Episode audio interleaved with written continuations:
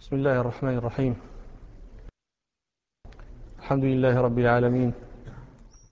والصلاة والسلام على أشرف الأنبياء والمرسلين سيدنا محمد وعلى آله وأصحابه أجمعين. نعم. بسم الله الرحمن الرحيم. قال الإمام مالك رحمه الله تعالى باب وقت الجمعة.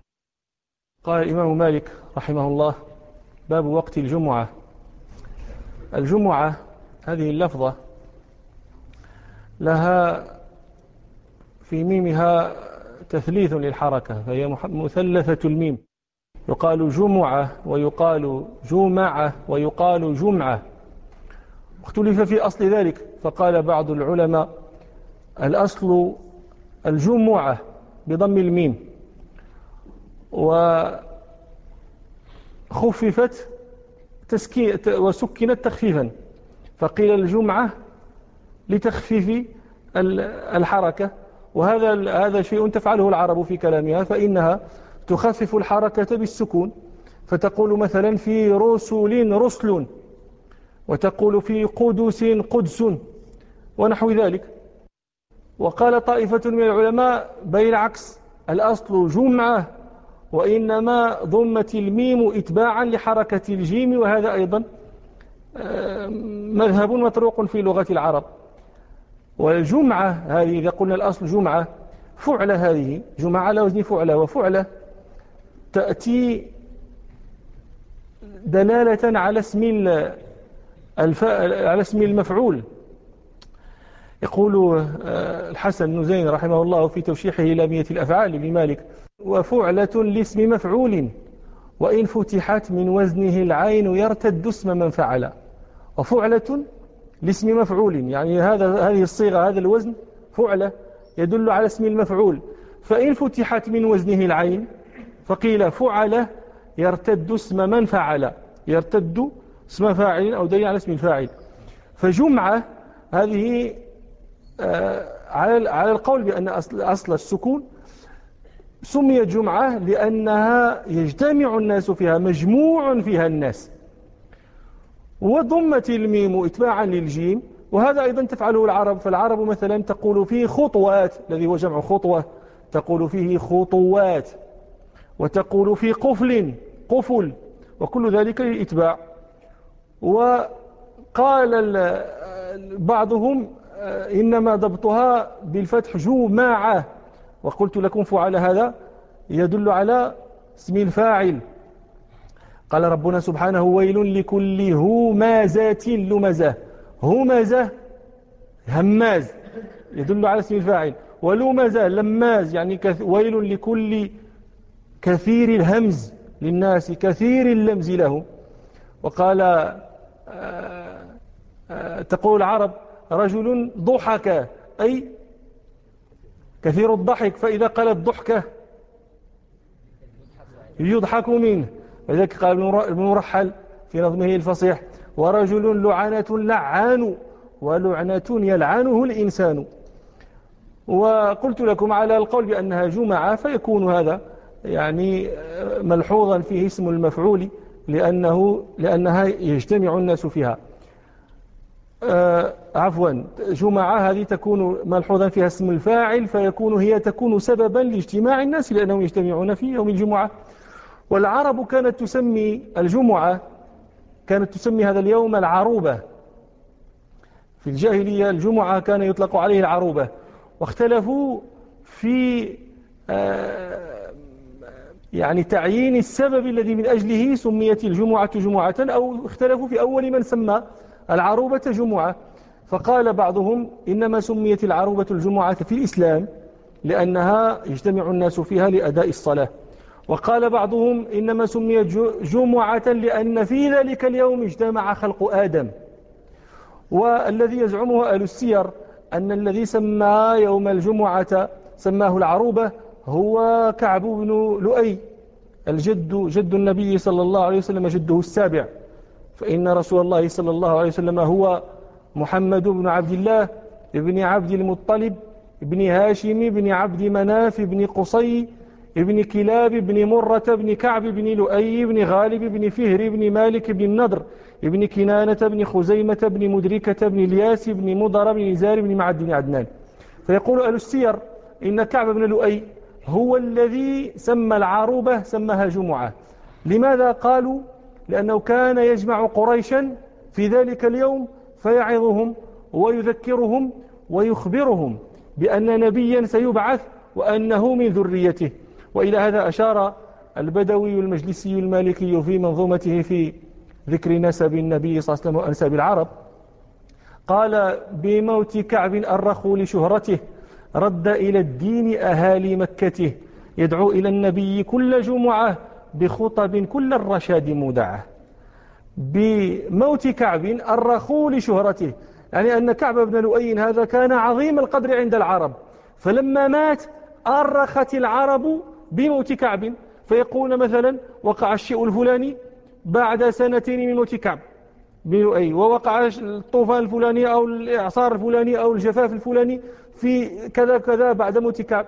ومكثوا على ذلك إلى أن كان عام الفيل فتركوا التأريخ بموت كعب بن لؤي وأرخوا بعام الفيل. فتقول من يقول نحن مثلا ولد النبي صلى الله عليه وسلم عام الفيل ولد عثمان عفان بعد ستين سنوات عام الفيل ونحو ذلك. فقال هذا رد إلى الدين أهالي مكته يدعو إلى النبي كل جمعة. فكان الذي يزعمها أهل السير أن كعب بن لؤي هذا كان يجمع قريشا ويعظهم ويذكرهم فمن جملة ما حفظته لنا كتب الأدب مما يزعم أنه قاله كأنه قال أيها الناس اسمعوا وعوا وافهموا وتعلموا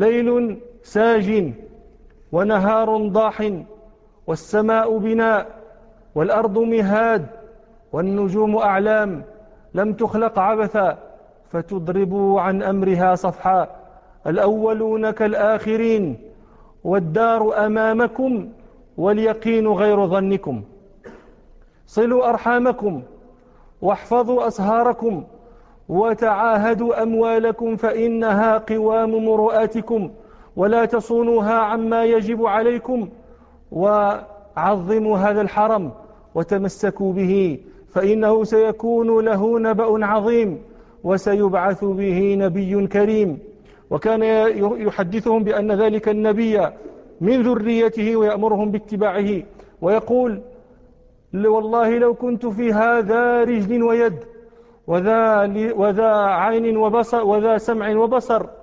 لترقلت فيها إرقال الفحل ولتنصبت تنصب الجمل. فرحا بدعوته جذلا بصرخته. ثم يقول يا ليتني شاهد فحواء دعوته إذا, تق إذا قريش تبغي الحق خذلانا. نعم. باب وقت الجمعة. وقت الجمعة هو وقت الظهر. لأن الجمعة بدل من الظهر وتبدأ يبدأ وقت الجمعة بالزوال. وهذا مذهب الجمهور مذهب المالكية والشافعية والحنفية. ولهم أدلة كثيرة على ذلك من فعل الرسول صلى الله عليه وسلم أنه كان يصلي الجمعة بعدما تزول الشمس. من ذلك ما رواه آه، البخاري في صحيحه.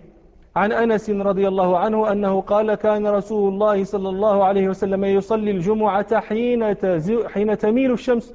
وقد قلت لكم في المجلس الماضي إن الميل ميل الشمس هو زوالها. ومن ذلك أيضا الحديث الذي في الصحيح عن آه، سلامة بن أكوع رضي الله عنه أنه قال صلى بنا رسول الله صلى الله عليه وسلم الجمعة بعدما زالت الشمس. وذهب الحنابلة إلى أنه يجوز أن تصلى الجمعة قبل الزوال. واستدلوا على ذلك بما رواه ابن أبي شيبة في مصنفه عن عبد الله بن سيدان السلمي قال صليت الجمعة قال شهدت الجمعة مع أبي بكر. فكانت خطبته, خطبته وصلاته قبل أن ينتصف النهار. ثم شهدنا مع عمر بن الخطاب. فكانت خطبته وصلاته إلى أن أقول قد انتصف النهار. وشهدنا مع عثمان بن عفان فكانت خطبته وصلاته يعني وقد انتصف النهار. وهذا الأثر الذي استدلوا به ضعيف عند المحدثين. ضعفه طائفة منهم ضعفه ابن حجر وضعفه النووي والزيلعي. وقال البخاري رحمه الله في عبد الله بن سيدان هذا لا يتابع على حديثه. لكن أحسن ما استدل به الحنابلة على مذهبهم هذا. ما رواه مسلم عن جابر رضي الله عنه قال كنا نصلي مع رسول الله صلى الله عليه وسلم الجمعة ثم نذهب إلى جمالنا فنريحها حين تزول الشمس. فكأنهم فهموا من هذا الحديث الصحيح الذي مسلم أنهم يصلون الجمعة قبل زوالها ثم يرجعون إلى جمالهم فيفكونها وذلك وقت زوال الشمس.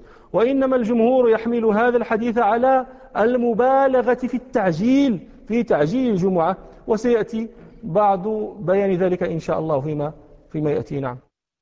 قال عبيد الله بن يحيى رحمه الله حدثني يحيى عن مالك عن عمه أبي سهيل بن مالك عن أبيه أنه قال كنت أرى طنفسة لعقيل بن أبي طالب يوم الجمعة تطرح إلى جدار المسجد الغربي فإذا غشي الطنفسة كلها ظل الجدار خرج عمر بن الخطاب رضي الله عنه وصلى الجمعة قال مالك ثم نرجع بعد صلاة الجمعة فنقيل قائلة الضحى قال عبيد الله بن يحيى رحمه الله متوفى سنة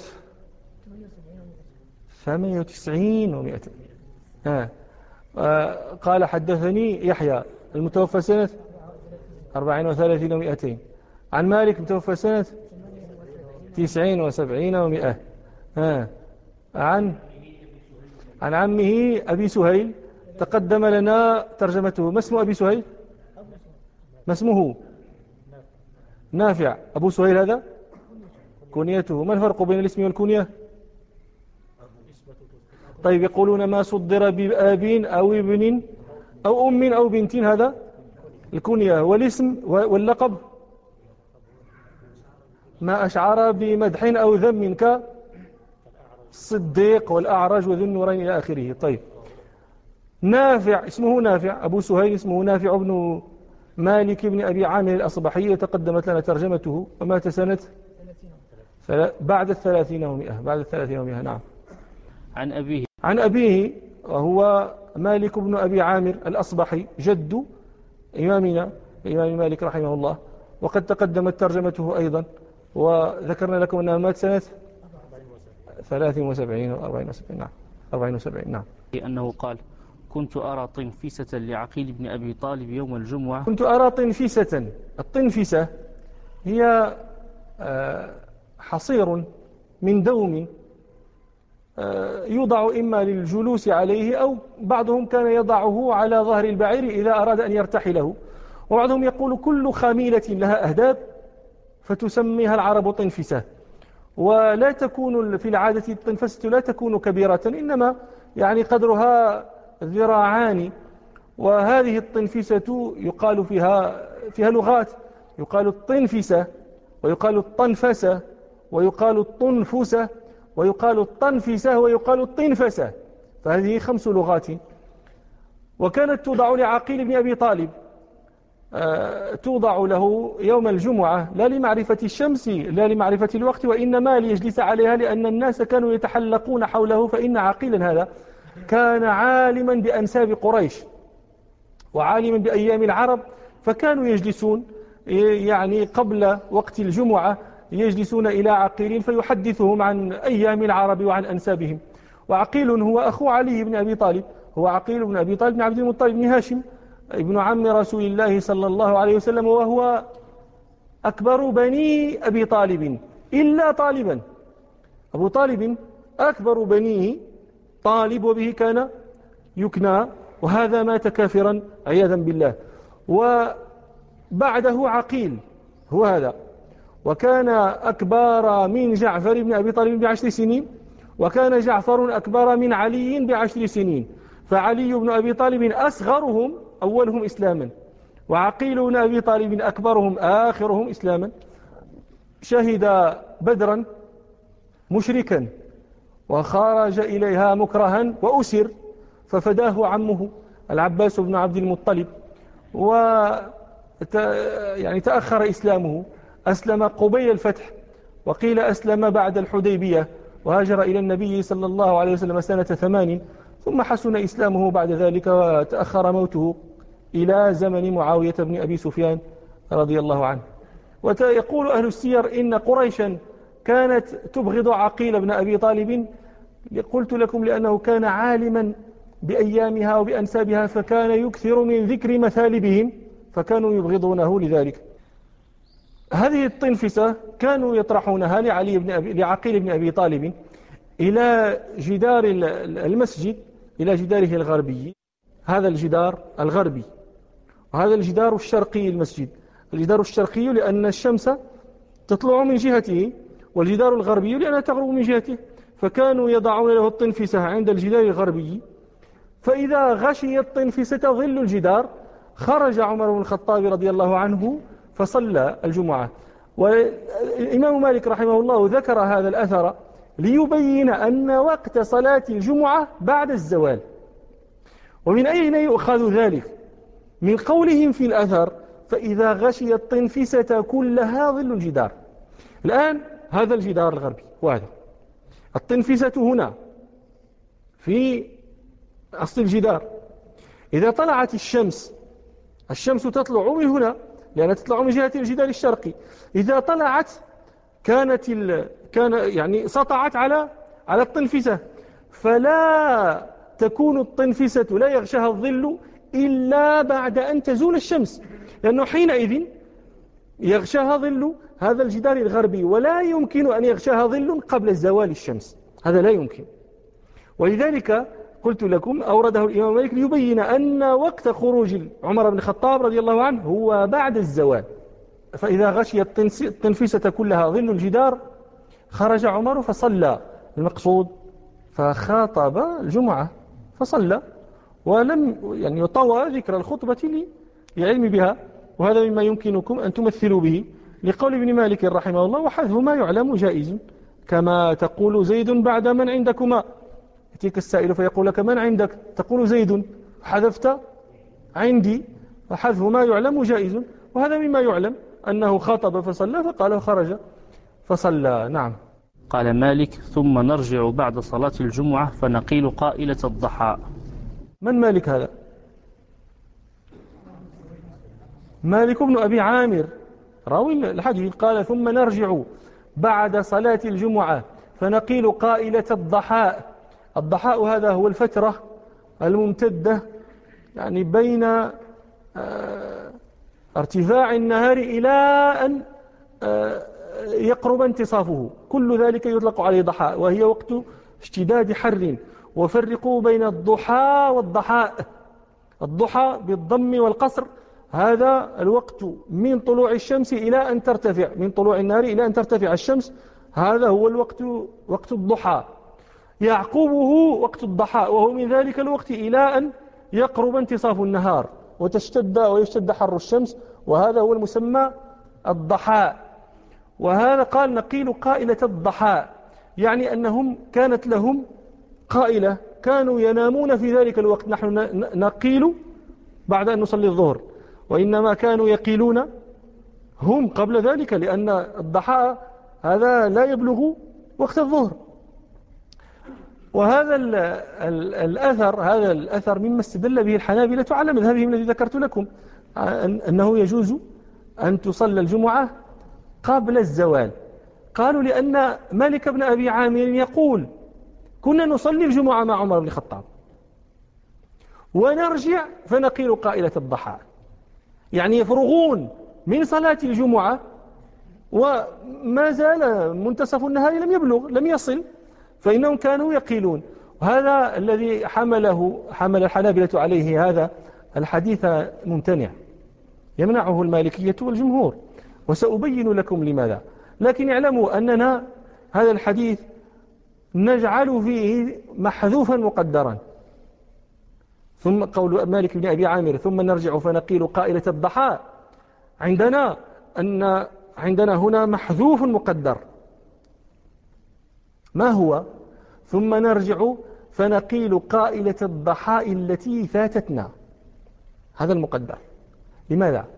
هم قلت لكم كانت لهم الضحاء هذه كانت لهم قائلة يقيلون فيه. لكنهم كانوا يشتغلون في يوم الجمعة بالاستعداد لصلاة الجمعة من اغتسال وتبكير.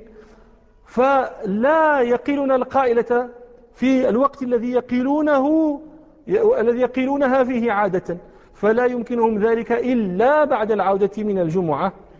فيقول فنقيل قائلة الضحى أي التي فاتتنا أو يمكن أن تقدروا محذوفا آخر. فنقيل القائلة التي كنا نقيلها في الضحى فإذا قال قائل وهل يكون ذلك؟ يعني هل يكون في كلام العرب أن يحذف الشيء ويكون مقدرا عند السامع؟ أقول نعم هذا موجود. وقد ذكرت لكم الآن قول ابن مالك حذف ما يعلم جائز وهذا يذكره النحاة ويذكره البلاغيون.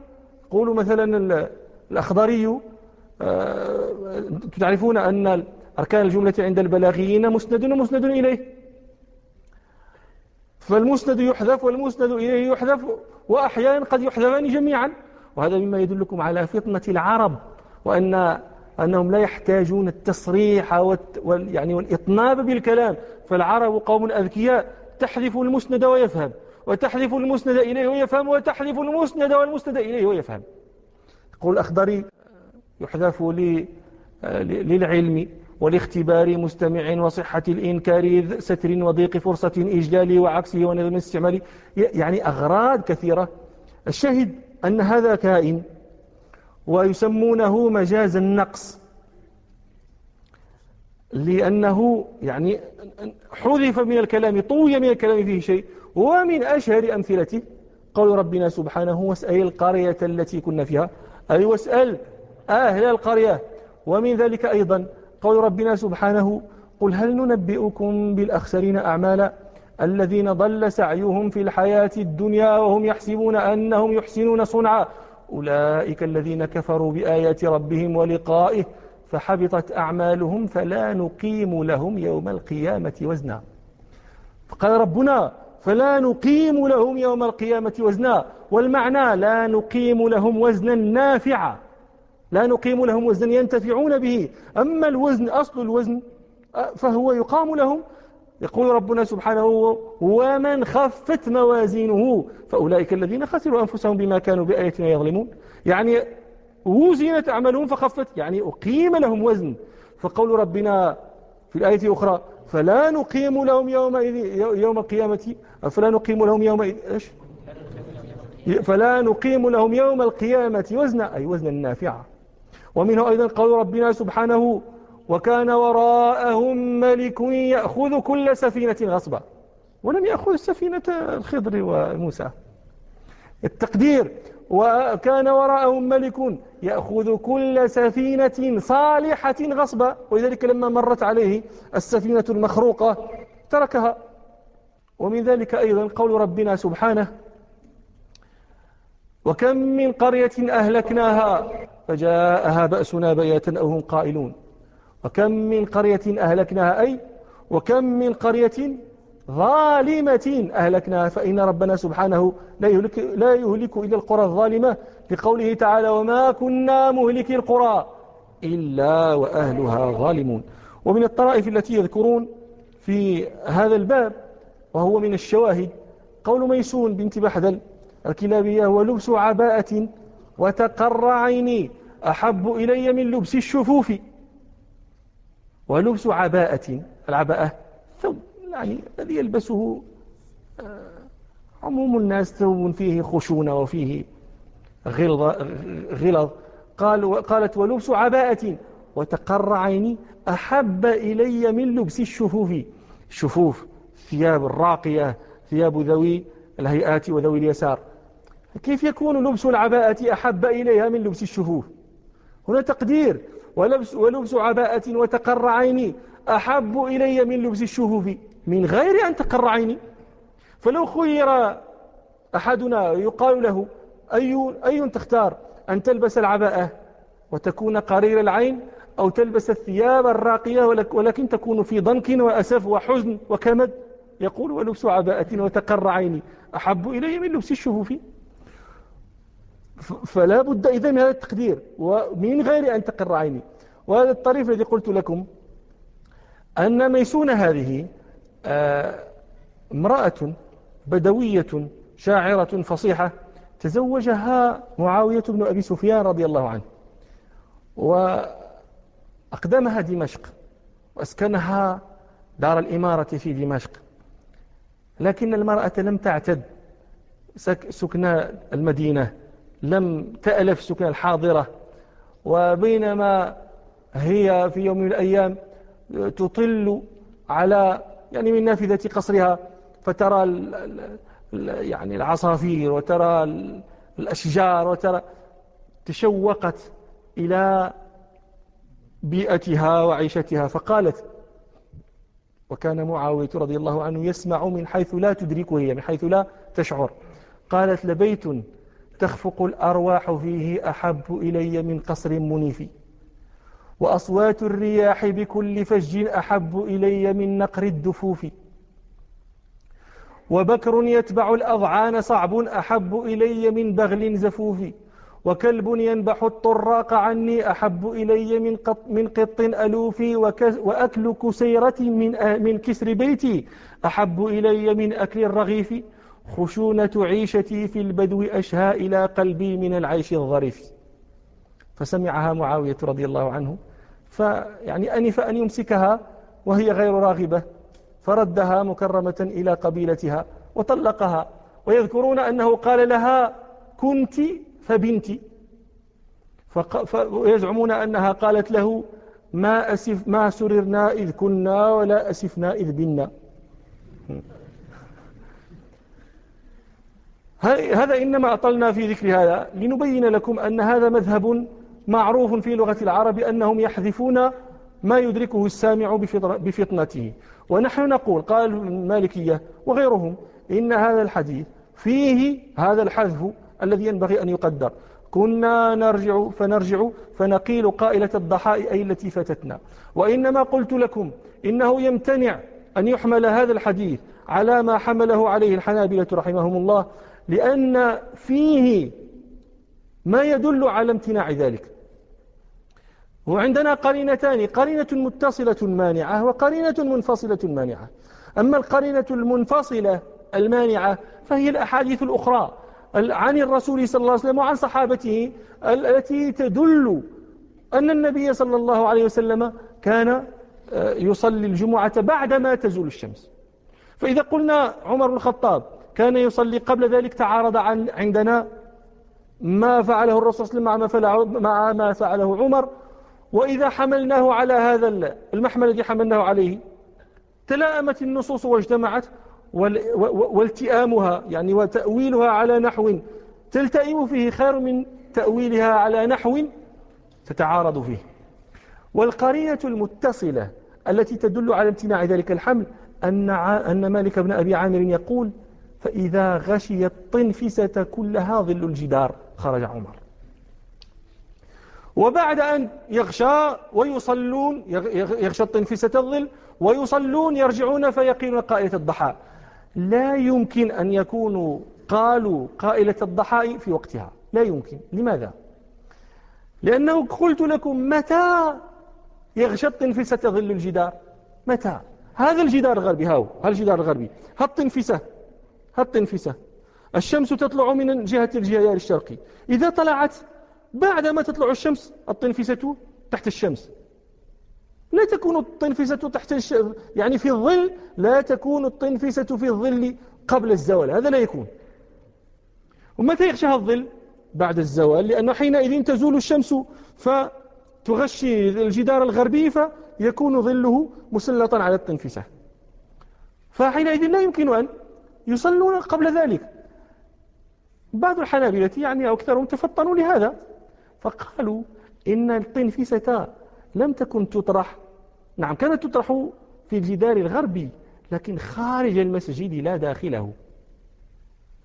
فهمتم هذه ال... كانت تطرح خارج المسجد. حينئذ إذا كانت. هل هل جدار غربي إحنا المسجد داخل المسجد وهذا خارج المسجد.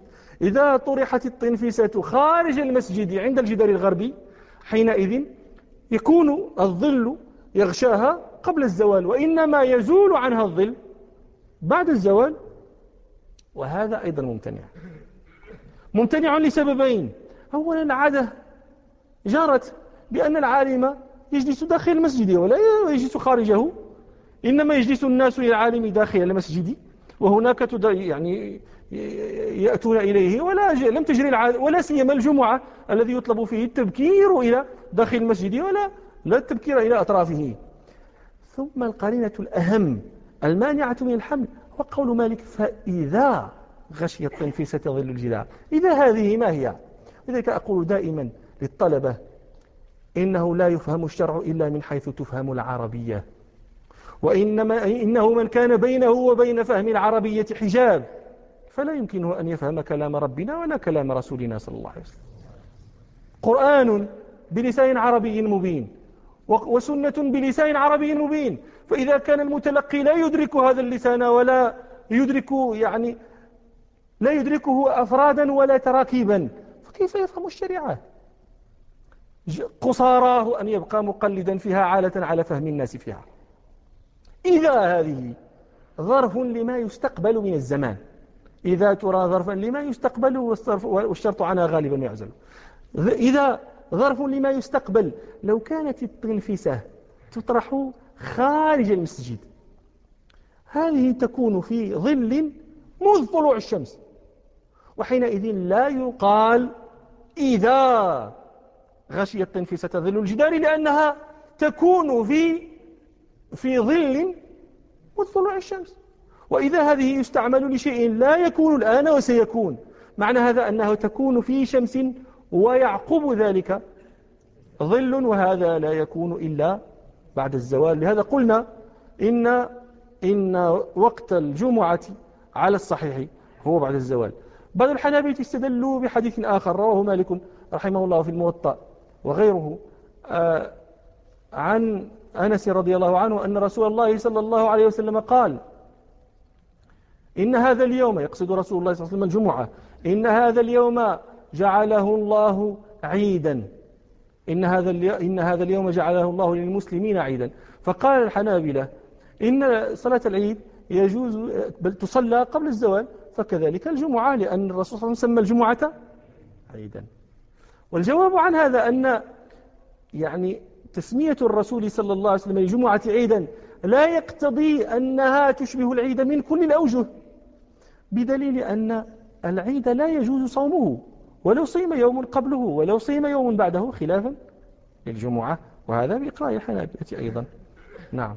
قال عبيد الله بن يحيى رحمه الله وحدثني عن مالك عن عمرو بن يحيى المازني عن ابن أبي سليط أن عثمان بن عفان رضي الله عنه صلى الجمعة بالمدينة وصلى العصر بملل. قال مالك وذلك للتهجير وسرعة السير. قال عبيد الله رحمه الله وحدثني يحيى عن مالك عن عمرو بن يحيى المازني الأنصاري أحد ثقات المدنيين من المحدثين. نعم. عن ابن أبي سليط.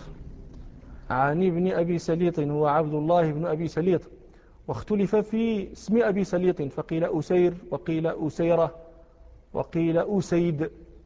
وأبو سليط هذا كان من الصحابة وابنه هو من ثقات التابعين لكن بعضهم ذكره في الصحابة أيضا. يعني عبد الله بن أبي سليط هذا بعضهم عده في الصحابة لكن قال ابن عبد البر آه، عده في الصحابة يعني فيه نظر. وكذلك قال ابن حجر هو من التابعين. نعم.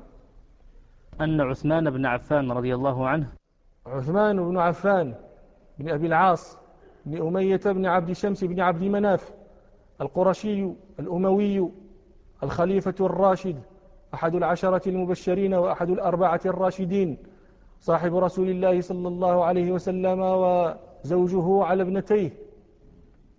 يلتقي نسبه بنسب رسول الله صلى الله عليه وسلم في عبد مناف وولد بعد عام الفيل بست سنين وكان من الأولين الذين أقبلوا على هذا الدين. وزوجه رسول الله صلى الله عليه وسلم بنته رقية وماتت تحته ثم زوجه بنته أم كلثوم فماتت تحته أيضا. وكان لقب وكانت كنيته أبا عمرو فلما ولدت له رقية ابنه عبد الله آه، تكنى به وقيل له أبو عبد الله. ومناقبه رضي الله عنه جمة جمة لا يحيط بها لا يحيط بها العد من ذلك ما رواه الشيخان عن آه، أبي موسى الأشعري رضي الله عنه قال دخل النبي صلى الله عليه وسلم حائطا وأمرني بحفظه فجاء رجل يستأذن فقال النبي صلى الله عليه وسلم أذن له وبشره بالجنة. قال فإذا أبو بكر. ثم جاء رجل يستأذن فقال النبي صلى الله عليه وسلم أذن له وبشره بالجنة فإذا عمر بن الخطاب ثم جاء آخر يستأذن فسكت هنيهة ثم قال إذن له وبشره بالجنة على بلوى ستصيبه فإذا عثمان بن عفان. ومن ذلك أيضا ما رواه البخاري عن أنس بن مالك رضي الله عنه قال صعد رسول الله صلى الله عليه وسلم أحدا وأبو بكر وعمر وعثمان فرجف أحد. فقال النبي صلى الله عليه وسلم اثبت أحد فإنما عليك نبي وصديق وشهيدان. ومن ذلك ما رواه مسلم. عن عائشة رضي الله عنها أن رسول الله صلى الله عليه وسلم قال ألا أستحيي من رجل تستحيي منه الملائكة؟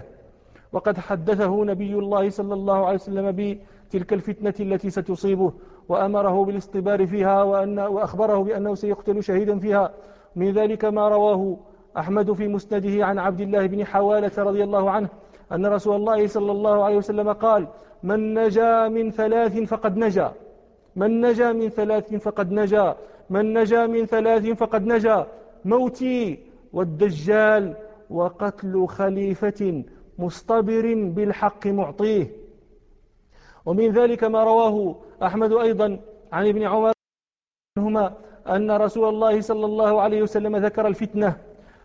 فمر رجل فقال رسول الله صلى الله عليه وسلم يموت فيها هذا المقنع يومئذ مظلوما. قال ابن عمر فإذا هو عثمان بن عفان. ومن ذلك أيضا ما رواه الترمذي وابن ماجه أن رسول الله صلى الله عليه وسلم قال لعثمان عن عائشة أن رسول الله صلى الله عليه وسلم قال لعثمان يا عثمان لعل الله إنه لعل الله يقمصك قميصا فإذا أرادوك على خلعه فلا تخلعه لهم. ومات رضي الله عنه قتيل الدار مقتولا مظلوما شهيدا سنة خمس وثلاثين وهو ابن اثنتين وثمانين سنة. وهذا أيضا يعني تلك الفتنة الأحداث التي التي وقعت قبيل قتله رضي الله عنه أيضا هذا مرتع رتع فيه من تقدم ذكرهم مما يعني سبق في مجلس.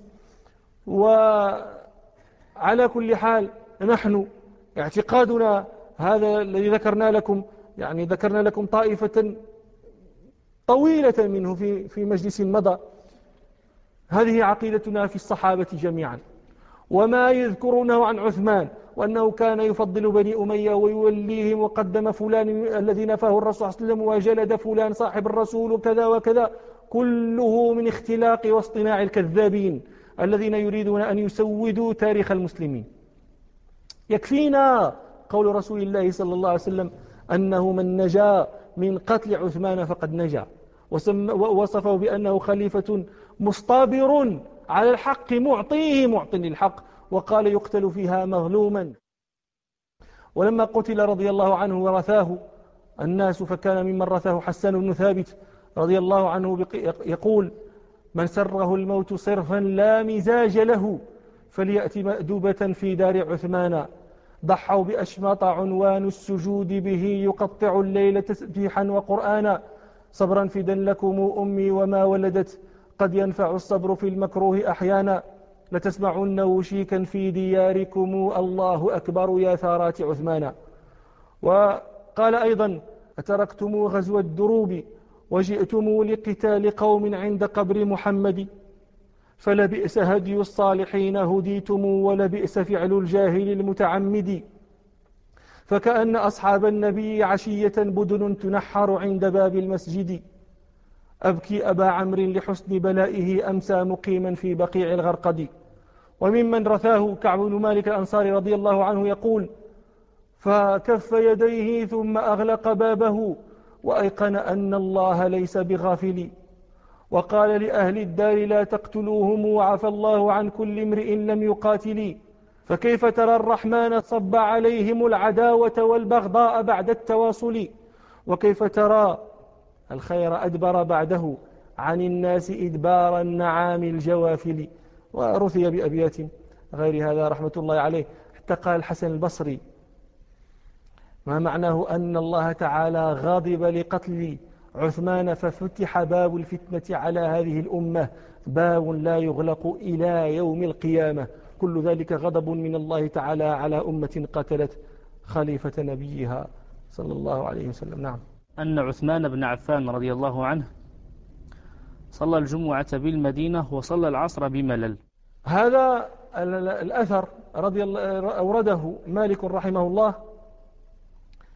بعد أن بين أن وقت الجمعة هو بعد الزوال أراد أن يبين أن السنة التهجير بها يعني التبكير بها.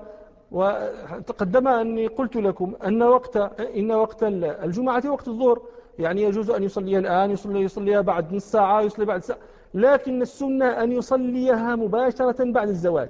مما استنبط ذلك هنا ومن قوله صلى الظهر بالمدينة وصلى العصر بملل هنا نحتاج أن نعرف الجغرافيا المذكورة في النصوص الشرعية. بعض الناس ألف في الجغرافيا المذكورة في المعلقات.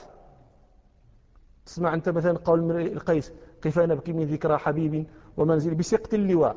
بين الدخول فحوملي فتوضح فالمقرات في نهج. وإذا أذكر مرة أنا كنت في رحلة إلى آه، دولة الإمارات وفي طريق الطائرة هي فيها ذلك الشاشة التي يعني تري المسافرين المدن التي يحلقون فوقها. فكان من المدن التي رأيت منطقة اسمها الدهماء. هذه كنا نقرأها في الشعر. ما نعرفها أين تروحنا من الدهناء عصرا وأعجلنا الإلهة أن تغيب. فقلت لا الدهنة أنت هنا.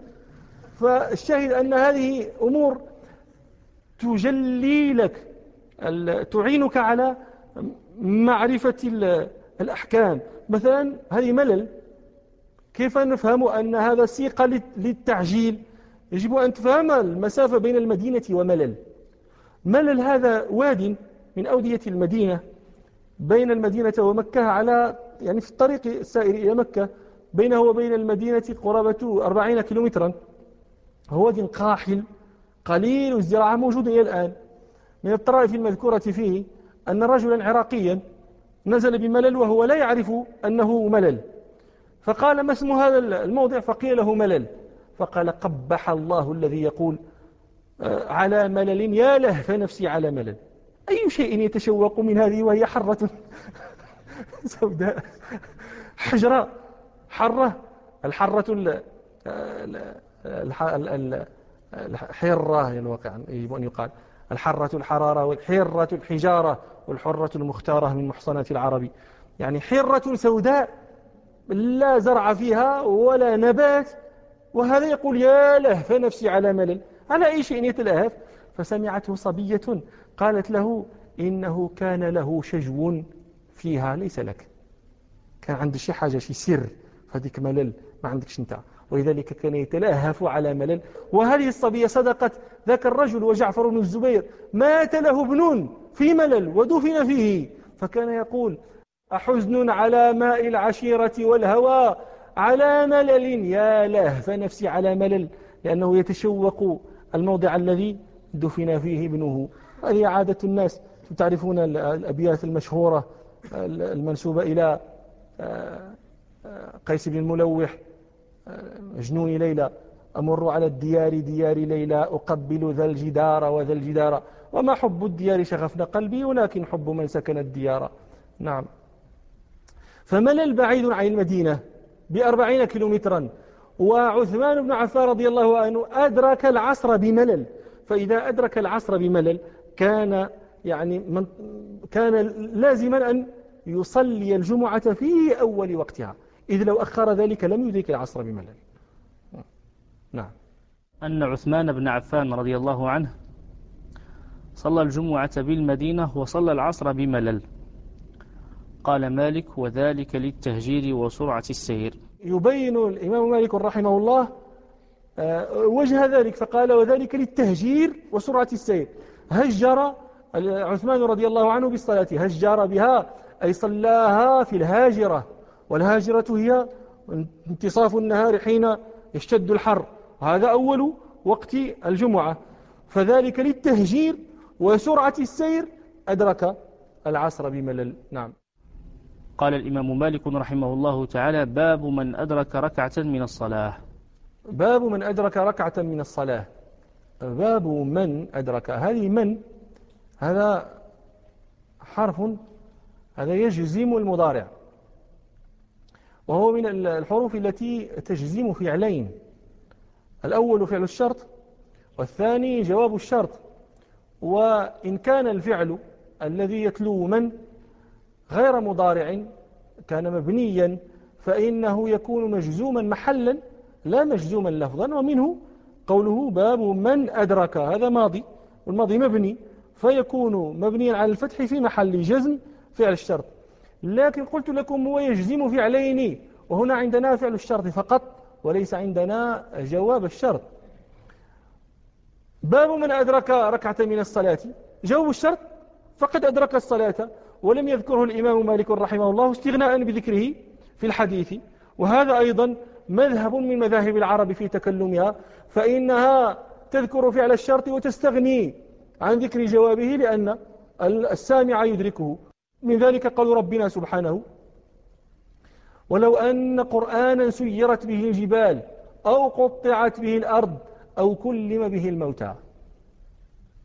أين الجواب؟ بل لله الأمر جميعا. أفلم يأس الذين أين الجواب ما ليس الجواب مذكورا. والتقدير ليس الجواب مذكورا اعتمادا على أن المخاطب يفهم ولو أن قرآنا سيرت به الجبال أو قطعت به الأرض أو كلم به الموتى لكان هذا القرآن. ومن ذلك أيضا آه، قول ربنا سبحانه آه، قل أرأيتم إن كان من عند الله وكفرتم به وشهد شاهد من بني إسرائيل على مثله فآمن واستكبرتم. أين الجواب؟ قل أرأيتم إن كان من عند الله وكفرتم به وشهد شاهد من بني إسرائيل على مثله فآمن. الجواب غير مذكور. والتقدير قل أرأيتم إن كان من عند الله وكفرتم به وشهد شاهد من بني إسرائيل على مثله فآمن واستكبرتم ألستم بظالمين؟ الشاهد أن هذا مهيع مطروق في كلام العرب. نترك الكلام في بقية الحديث إن شاء الله إلى الجمعة, إلى الجمعة القادمة.